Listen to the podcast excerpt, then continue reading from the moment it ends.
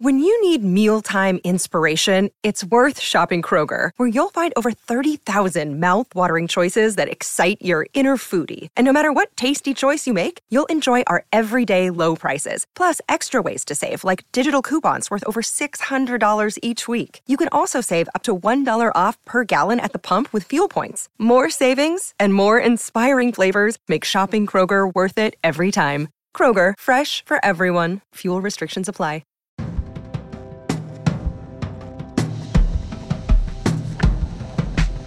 Welcome to Screen Talk. I'm Anne Thompson. I'm Ryan Lattanzio. And we're going to be looking at a lot of the festival news to start. Um, first of all, there were some big sales that were announced over the past couple of days. The most uh, notorious one, uh, $20 million reported sale to Netflix of Hitman, Richard Linklater's new movie, which I have regretfully not seen it's coming up at in New York, and I'm not even sure I'm going to be able to see it there, regretfully. I have not seen it either because when I was in Venice, I had a choice between seeing Hitman or Priscilla, and it was like two nights before I was leaving, and it was very difficult. I I um, waffled throughout the day, and I ended up going with Priscilla. Um, but I'm very excited about this one, especially because it looks to be sort of the star-making vehicle for Glen Powell. How much a star-making vehicle a movie can be when it's a Netflix movie that remains a question. But I understand that they are planning a theatrical birth for this one just a question it of may what not it may not be this year though right. as i understand it. I think it may be next year. Uh, because they have so much they, they picked up American Symphony also, which played really well at Telluride. Uh, this was the Jon Batiste documentary that Matthew Heineman, who's usually uh, putting himself in terrible danger, um, it, it, this was a relief for him. But in a way, he uh, he embraced a much more challenging story, the story of the illness of Jon Batiste's wife. And they also picked up for 20 million the um, Anna Kendrick directorial debut, Woman of the Hour, which um, seems like they probably are not going to release that one this year either, because, you know, like you said, they certainly have their hands full they with a number of awards titles that they're going to start rolling out, including they have several in New York Film Festival that we'll, you know, dig into later. Yeah, no, they're, they're, and, and then the movie that they were supposed to make, Ava DuVernay's uh, Origin, um, was was made was was picked up out of Venice uh, by Neon. Um, so Neon has made some big acquisitions. Also, before the festival, they picked up Ferrari, which is the closing night movie of the New York Film Festival. So Neon has been active. I can't wait to see this because the reviews are all over the place.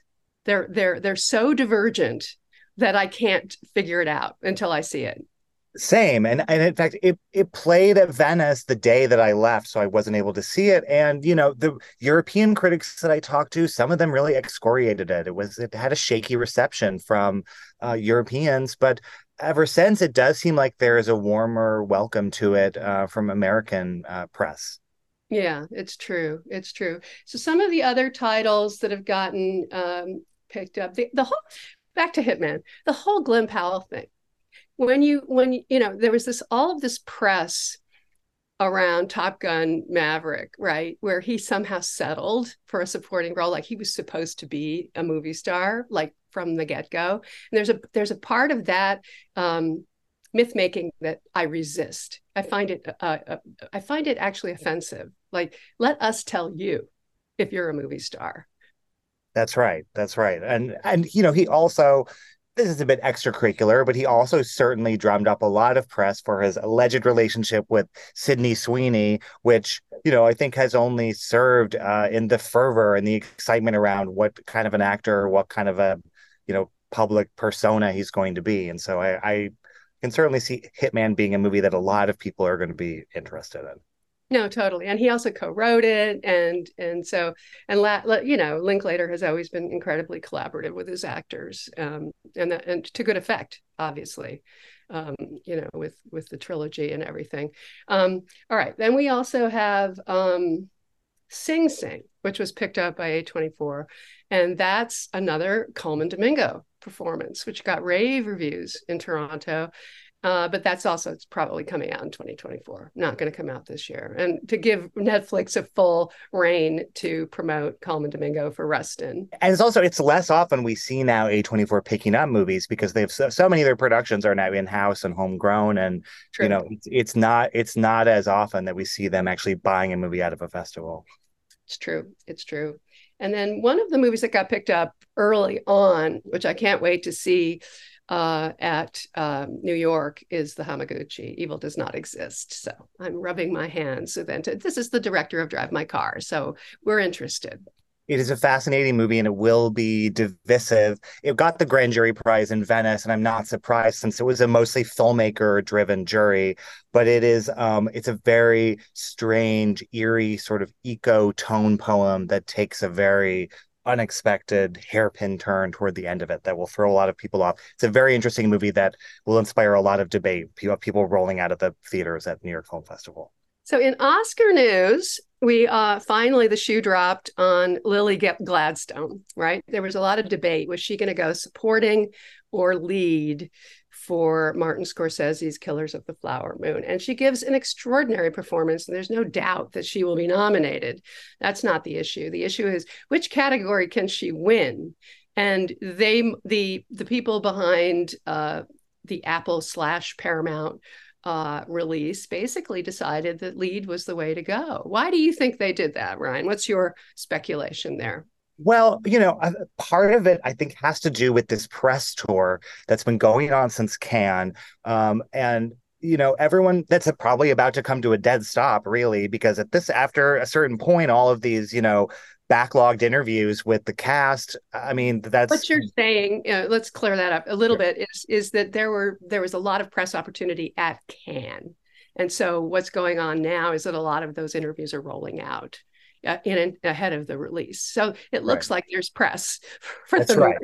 Um, but and and a lot of it has been about fronting, making the focus of the movie not about the FBI, not about the white men, but in fact about the Osage women, and li- with Lily Gladstone being the figurehead, the representative of this group in the movie.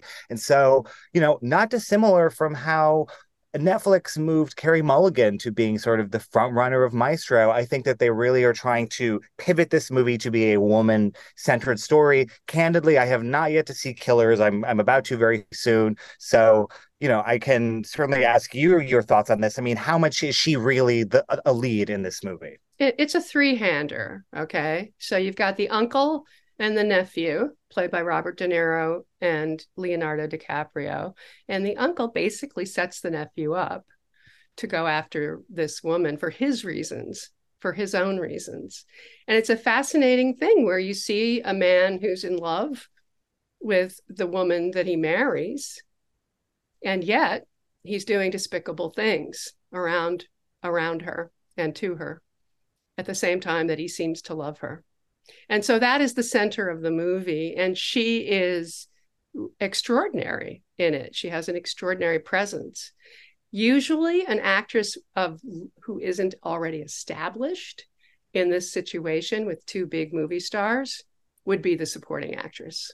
That's why many people made that assumption, I'm sure. But they're not wrong to to give her this stature. I, I think it will pay off for them. It's also it's it's it's earned some comparisons to the Michelle Williams of it all from the last Oscars, which I think it actually is a different scenario with that. You know, with that one, The Fabelmans premiered, that was a universal title. The Fabelmans premiered at TIFF. There was a lot of buzz around Michelle Williams. People's Choice Award and so on. Yes. yes. Being long overdue. She's been nominated at least five times before then, being a lock for Best Supporting Actress. But then in January, they went, they put her into lead. But I think I would argue that that was that was right. I mean, she, that is a that is a lead performance in that movie. That's a situation where that's what she wanted. Mm-hmm. That's what her people wanted. And that was a question of her giving herself the stature she deserved as the first person on the call sheet every day uh, on that movie. And I, but it, but strategically, in terms of what she could have won, it was a mistake if you see what I mean. Yeah. She saw she she totally um, deserves the stature she deserved the stature of, of, stature of best actress, but it didn't pay off for her in in terms of Oscar wins. She still do, and she'll have her moment one day. And this year, Lily's up against a huge group of people who Pretty may big. consider overdue as well. You know, Annette Bening, obviously, Carey Mulligan, and then a veteran winner like Emma Stone. Then we have Emma Stone is very strong in this category right now, I would say. And and even I'd say Cailee Spaeny from Priscilla, who won the Volpi Cup for Best Actress in Venice. And then there's some we haven't seen, you know, like Fantasia Barrino in The Color Purple. There's, you know, early buzz No around question. her. Yep, And some ones that, you know, we maybe forgot, you know what I mean? Like we still have Margot Robbie and Barbie to contend with. You'll with. have Sandra Hüller. That's right. two movies and uh, and we'll make the transition now to international feature film because she's in we still don't know the french entry. I believe that is being announced today the french entry. There's a short list for for the french entries and on it, is anatomy of a fall which she stars in. And uh, today it was announced uh, that the UK entry, we all expected this, uh, is the zone of interest that she also stars in. So I you know, if if the Academy could see fit to nominate Juliette Binoche or Marion Cotillard or any number of, uh, you know, Isabelle Huppert, I would like to think that she, uh, Sandra Hüller, is is capable of getting a, a slot there. But it's competitive. There's no question. But those two movies are going to be, I think, major uh, factors in the Oscar race this year.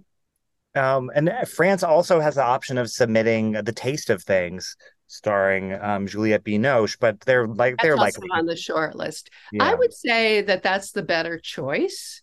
I'm curious to see what the committee does this time because they have to be pretty confident. They have to have done their homework and done their timing that the 51% is real, that that that it's in that it's in French, 51%. Because most of that movie it feels like it's in English. Uh, just experiencing it. So, and they, the Academy will do their due diligence to make sure that it's eligible. there was a flurry of these international um, picks announced this week.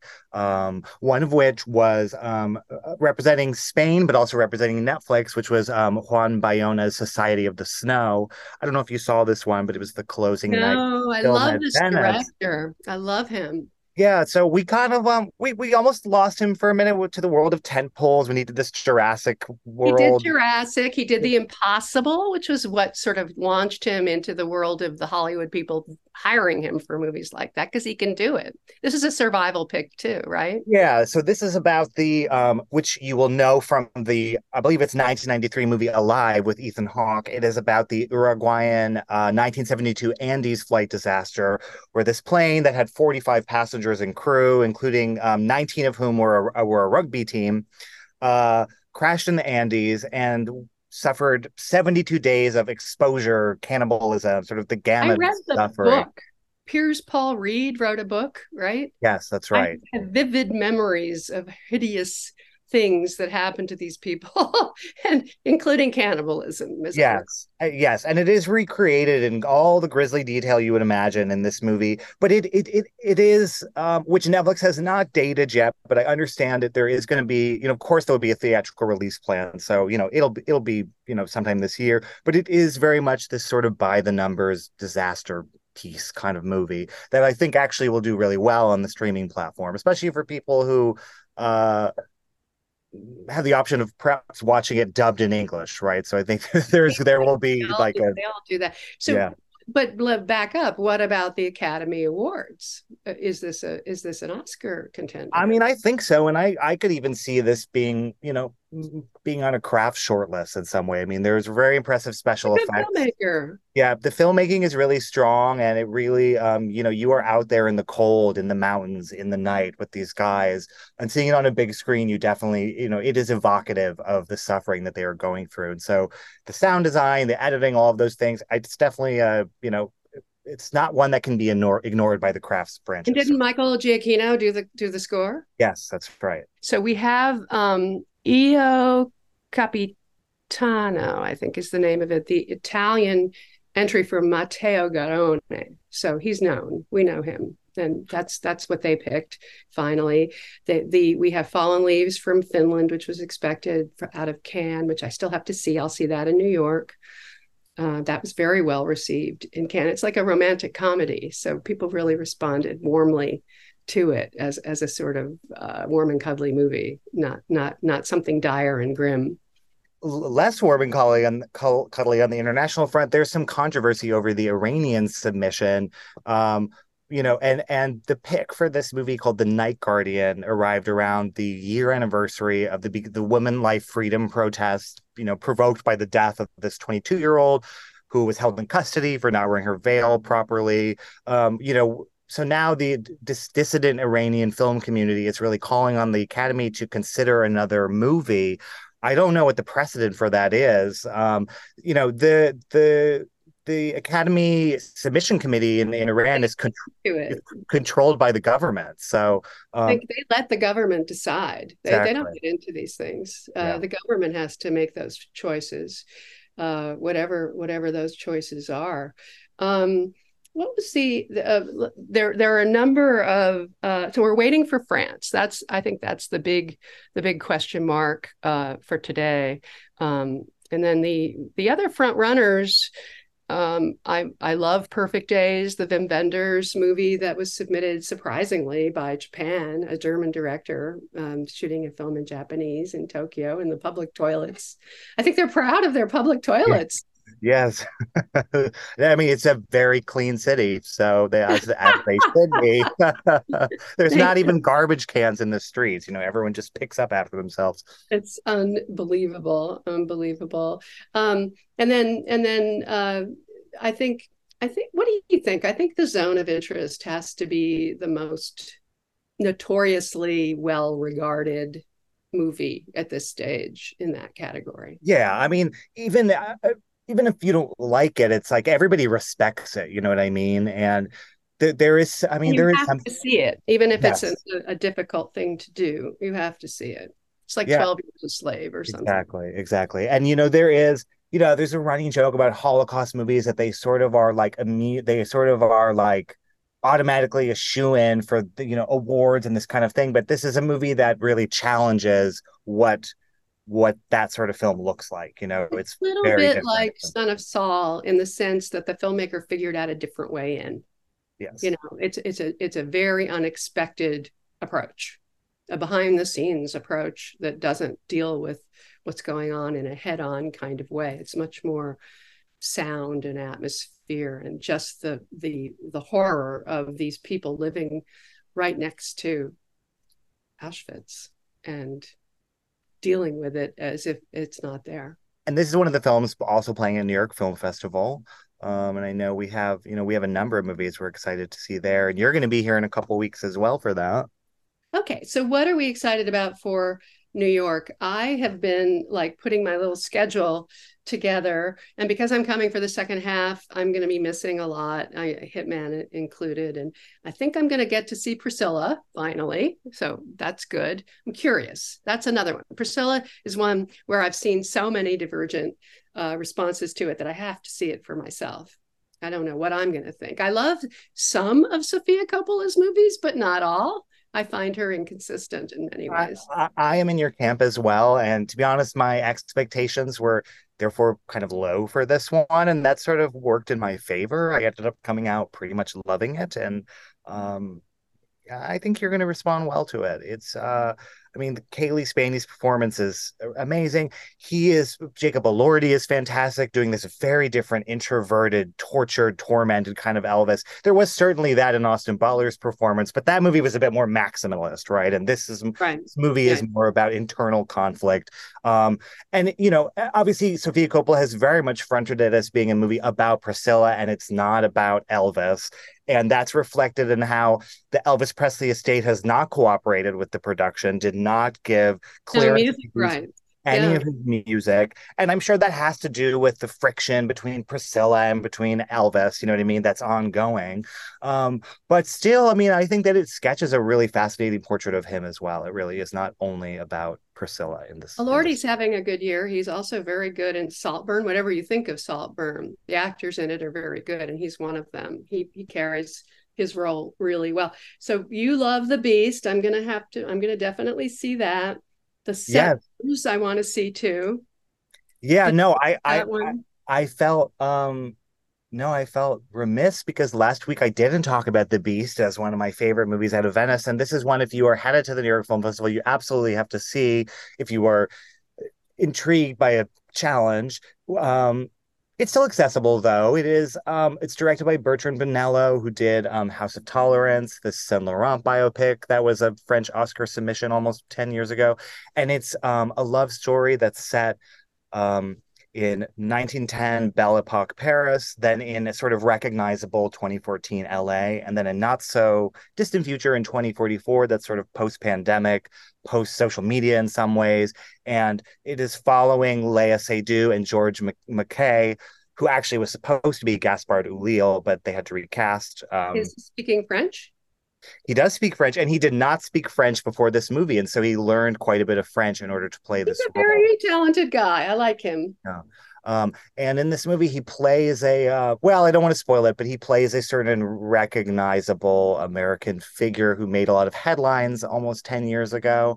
Uh, that you will be very surprised to see this person that he is playing because they are each sort of playing reincarnated versions, but slightly different versions of each other throughout these time period. But the constant that totally they are confused. Sort of star-crossed lovers. yes, you should be confused. It will kind of coalesce and make sense once you do see it. and then I'm going to catch up with La Chimera, which is Alice Rohrwacher, uh, Italian film. I can't wait to see, but it's in English. So that's right. And with Josh O'Connor. We like Josh O'Connor. We do. uh, I'm really excited about at NYFF. I don't know if you saw it at Cannes or not, because it played at the very end of Cannes. I wasn't there. Is the Catherine Breillat film last summer, which is about I a, like her stuff. I still haven't seen that one. Yeah, I mean, we know who she is. She pushes yeah. the envelope. I mean, here's someone that Asia Argento from a hospital bed was inscribing awful things about her into a notepad. So she clearly torments her actors to a degree, but this is about a stepmother stepson relationship. Um, there's actually a remake of a Danish movie, I believe. Um, so, of course, you know, anyone who knows me knows I'll be excited about that one. So. the quirky and uh, depraved taste of Ryan yeah. Lattanzio. Um, well, that's really that. So, all right, now we're going to do Wes Anderson. Uh, so I got to see finally, uh, and we've all seen Asteroid City. So we, we love, I love Asteroid City. I don't know, where were you on Asteroid City? I felt a bit alienated by Asteroid City. I mean, it is the apotheosis of all of his recent tendencies. And if you kind of, if you aren't on that train, it is leaving the station without you. And I am not a, you know, I am not a slavish, huge Wes Anderson fan, more of an admirer. Um, I, it was hard to feel warm toward, though. I think Scarlett Johansson brought something very interesting and very different as this sort of wounded, like sure. pill popping a- actress. Where, where did you land on that one? Oh no, I I was very taken with it, very taken, and and I also thought that he the actors brought a good deal of humanity to it in this case, and that whole thing with Jason Schwartzman and the different frames, the different characters in different universes, these different meta universes that were colliding was so fascinating to me. I just was never sure where I was standing or where I I was looking, and it kept me totally riveted to the screen. So well, that that bit where the two little houses are next to each other and Jason and and Scarlett are communing through the windows is just delicious. Yes, no, that whole segment would be like a great short story to, on its own, you know. Well, I mean, speaking of which, so he likes to do short stories. He likes to do these omnibus films, which are difficult. They're difficult to relate to. If if you, you know, the, the French Dispatch was was was an issue. You know, you couldn't quite glom on to a story. So now he's just doing short stories and netflix is allowing him to do it. He's he's in, in love with the roald dahl estate and he had put in a bid after he did the the fabulous mr fox. Is that the right title? Did i get that right? Fantastic mr fox. Fantastic mr fox. You see? Yeah. And back in the day he wanted he put in a bid for with the estate to to do the wonderful henry sugar the story the story of the and and he finally did it. And it's the longest of about four shorts that he's doing. And Netflix is releasing them on, on their platform one day after the other, I believe, starting September 26th or something. And and uh, we didn't get to see the other ones, but they screened Henry Sugar for us with Benedict Cumberbatch and Ben Kingsley and and Ralph Fiennes, and it's delicious. And I think what's great about it is that it allows him to push even further aesthetically there's no demands for him to go please an audience in a theater uh, and and make them come and give them pleasure. He can do whatever he wants in this in this context and he plays with it. I mean yeah it certainly is um Wes Anderson at his most fetishistic in the sense that we get we have the rear screen projection, we have the dioramas, we have the nested narration, but it's all in this short film package that I think if you're not if you're not down with the Wes Anderson aesthetic, you'll be into this movie because it is well it takes the it takes the asteroid city concept even further where you're just pulling away uh, as if you were in the theater uh, you're pulling away sets and you're pulling away drops behind things and pulling them up and moving through doors. And you know you're just uh, he's having so much fun with it and it's unexpected. You don't know what he's going to do. You don't know you know and the actors pull it pull it off. It it's arch. It has this this constant like reading the narration as it's happening which you could be annoyed by that's right. That's right. Everything sort of unfolds in quotation marks, right? But it's like that is, you know, it's not unexpected from this particular filmmaker. You know, there was some chatter online recently about an interview he gave where he said he doesn't have an aesthetic, and a lot of people were sort of confounded what? by that. yeah, I know. Which I, I understand a little bit what he's saying because his aesthetic is mutable in the sense that it's like I mean, and of course, you would want this to be the tra- trajectory of any filmmaker, but you look at something like Bottle Rocket and then you look at Henry Sugar, these are totally different movies. And, you know, it's like each one sort of informs the style of the next one that sort of takes what the previous movie introduced to some new extreme. And so, like you said, Henry Sugar is kind of like Asteroid City writ even larger, but it gets smaller because it's a short film. That's, that's right. So that one's about 37 minutes long. And then the other ones are much, much shorter, the, apparently they were like 13 minutes long or something. And the other ones include uh, something called the Swan, and then there's the Rat Catcher, and then Poison. So Ralph Fiennes is a rodent exterminator in the Rat Catcher, and um, Poison brings back Benedict Cumberbatch and Ben Kingsley and Dev Patel, who are all in uh, Henry Sugar. And then uh, the Swan brings in Rupert Friend, who's also in one of the other ones. So we shall see. And, and I look forward. And Michael Cera is in one of these, and he's one of those guys where it's like I didn't realize he wasn't even part of the Wes Anderson troupe already. You know what I mean? Like there's some of those characters where they just fit those actors that just fit so well into that milieu. And Benedict Cumberbatch certainly is one of them too. Absolutely. No, it worked perfectly well.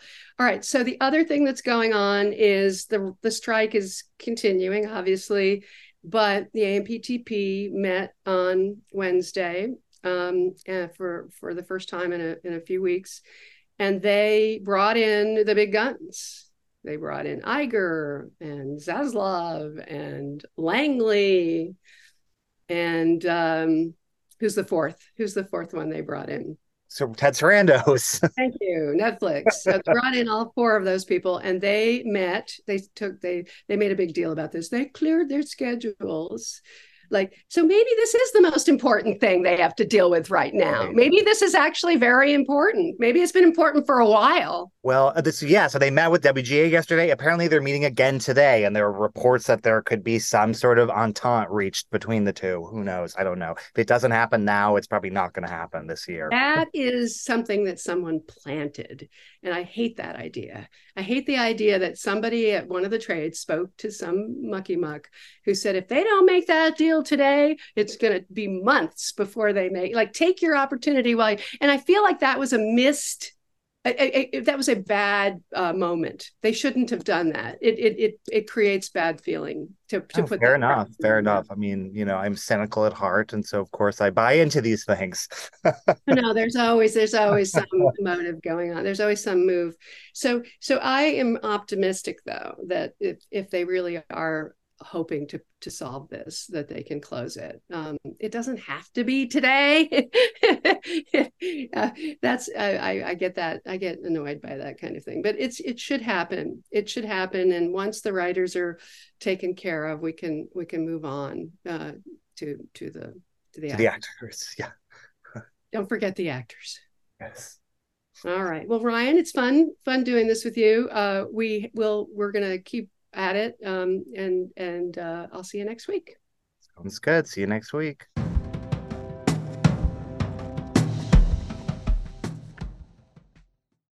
With the Lucky Land slots, you can get lucky just about anywhere.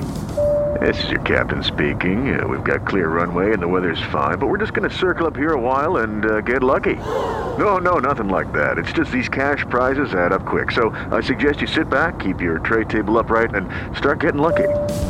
Play for free at LuckyLandSlots.com. Are you feeling lucky? No purchase necessary. Void where prohibited by law. 18 plus terms and conditions apply. See website for details.